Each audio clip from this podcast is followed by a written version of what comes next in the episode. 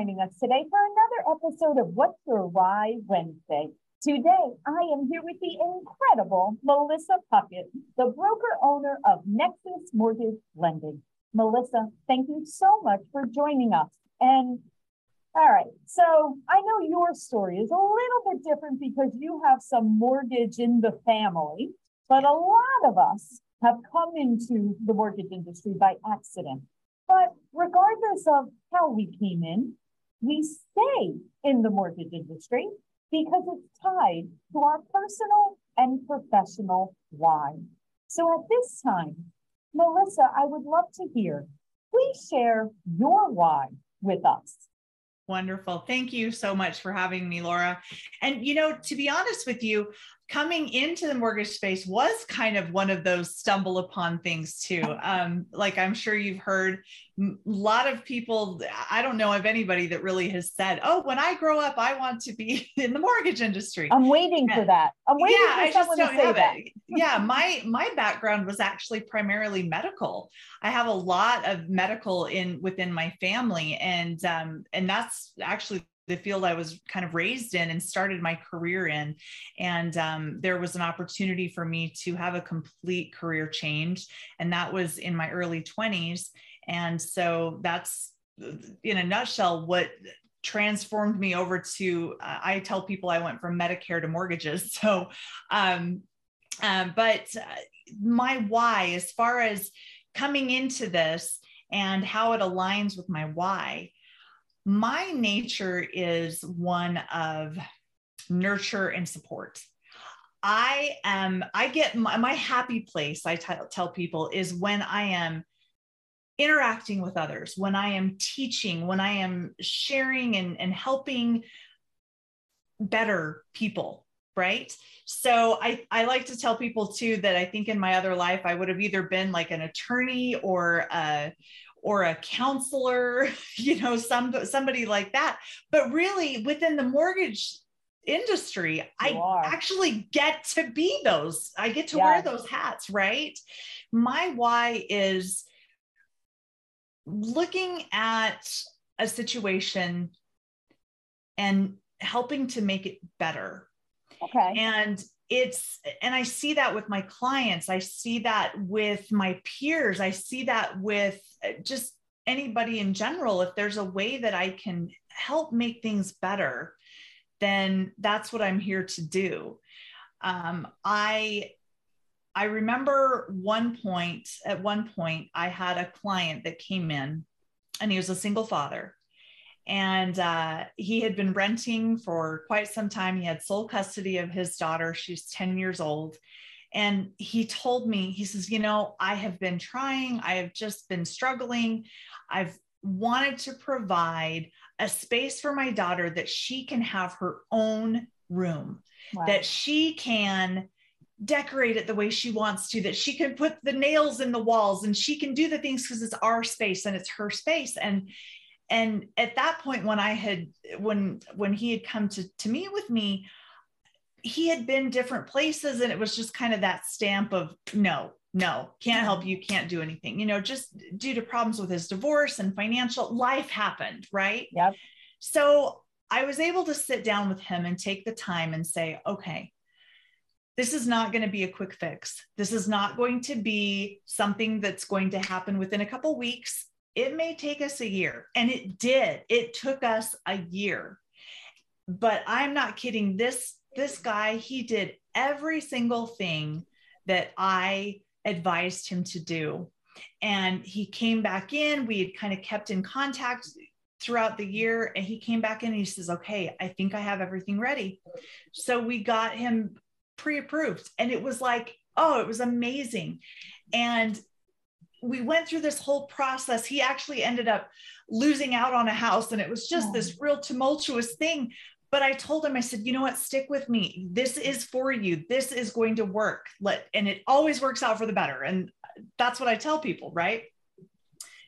Long story short, he ended up getting into this house, and I'll never forget.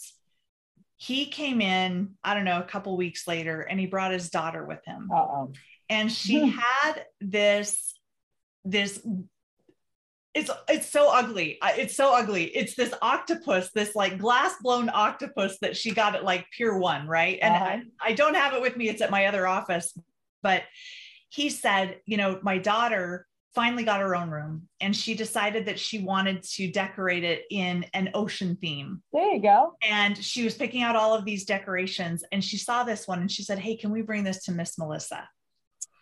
And that octopus is the most beautiful thing that I've ever seen. And I keep it in my office as a reminder. And I've used it to tell people to say, hey, look, this is living proof that anybody can change their stars, anybody can do something better, can can achieve a goal.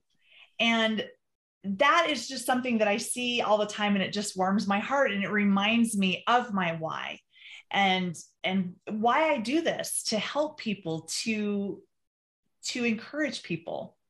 So so many great things that you've said there. Okay, number 1, the story with the gentleman. He did it for his why. Yeah. Right. So think about yes. that. Right. So yeah. the whole reason why he stuck with it, because we know that anytime you have hard work to do, whether it's losing weight, whether it's saving money, whether it's cleaning up credit, whatever, whatever hard work it is, unless you have something that's going to keep you focused on that, give you that goal, keep you motivated, have that why tied to it, you're going to give up because at some point it's going to get too hard for you to continue. But he had his why. And so his daughter was his why. Then the other piece of that, number one, his daughter will always remember that day of getting her own room, picking out that ocean motif and, and decorating, right? And now you've changed her life because we know that she no longer thinks that when you grow up and you get your career and you go to, to move out, she no longer thinks that you rent for the rest of your life because she knows at some point she's going to be a homeowner because that's what her family did. Yes. They're homeowners. So even however long it takes her to be able to be ready to buy that home, she will buy that home someday because that's her mindset. So all of this is a ripple that started with you thinking, well, I'm here to make the lives better for others.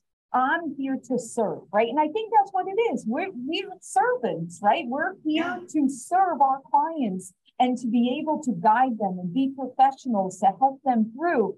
But how rewarding is it that we get to change lives, right? And that's ultimately what it's about. And you know, that problem solving. I mean, you know, I think you'll agree I think we've seen, and I used to have a running joke uh, years ago. I, whenever we brought new people into the into the company, we would always say, "Okay, we're going to know in about two to three weeks. They're either going to love our industry, or man, they're going to go running for yeah. our industry." Yeah. Right. So I want to ask you that next question. So Melissa, what would be some advice that you would give to someone that's newer to our industry? What is some a few things that you've learned that you would like to say to them?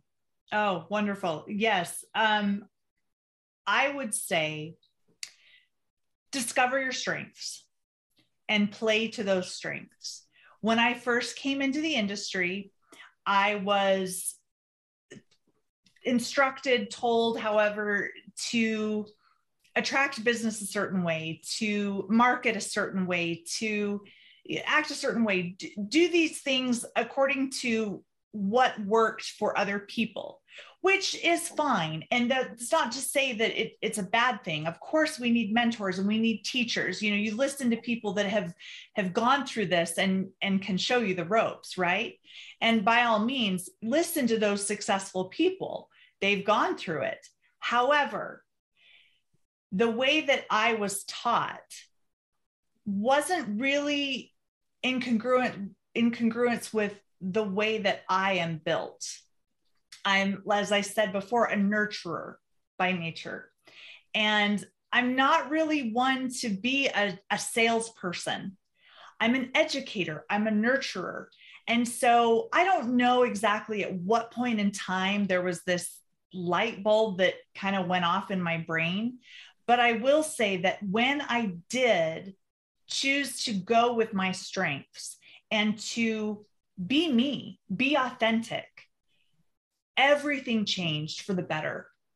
So when you if if your strength is is crunching numbers, okay, be that numbers person and be that tech person that, you know, can can help people in that aspect. If your strength is networking and relationships, then you know what? You go out and you be that friend, you be that networking person, you just build the relationships.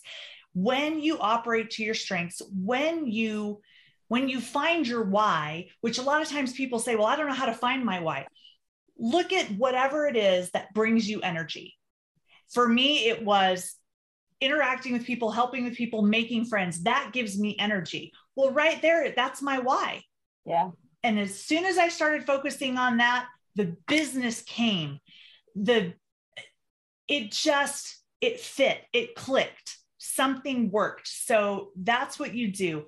Find out what your strengths are and utilize those strengths. And it it works. That it sounds so simple but but it is not. It is very complicated. And you know i see so many times like when when you know you first graduate college or you first come into any type of career right a lot of times it's exactly what you said you're emulating people that you see that are successful, right? So right. you can maybe take some pieces, right? So you might be able to take some pieces, but at the end of the day, you have to figure out who you are. Yeah. And you you are spot on, Melissa, that when you ultimately are comfortable in your skin to where you're like, hey, maybe I am a little quirky, or maybe I am a little, you know, like this is once you can be okay with that, the people, what the biggest lesson in all of that, right, is that the people that will love you for who you are will love all of you. Yes. And the people that maybe, I'll just use the too much, maybe you're too much for them, that's okay. There's yep. nothing wrong with that. Because especially if you're an originator and you're yourself, you're going to attract other people that resonate, you resonate together. 100%. All of a sudden, you're like, that's my person. Like I connect with yep. them. Yeah. So and it, it took me probably, sorry about that. It took oh, me go. probably 10, over 10 years to finally get to that point. It takes and a long time. It does. And I, I wish that I would have done that sooner.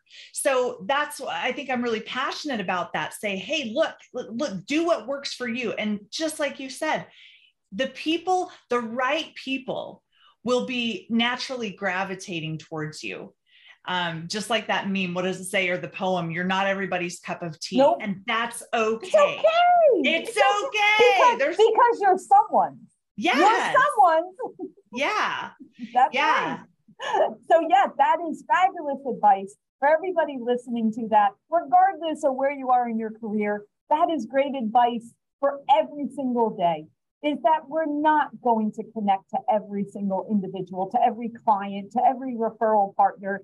But when we're ourselves authentically, we will connect to the ones that we should connect to. So be yourself, be true. Miss Melissa, thank you so much for being here, for sharing. It's always such a joy to speak with you. We wish yes. you all the best always. Thank you, Laura.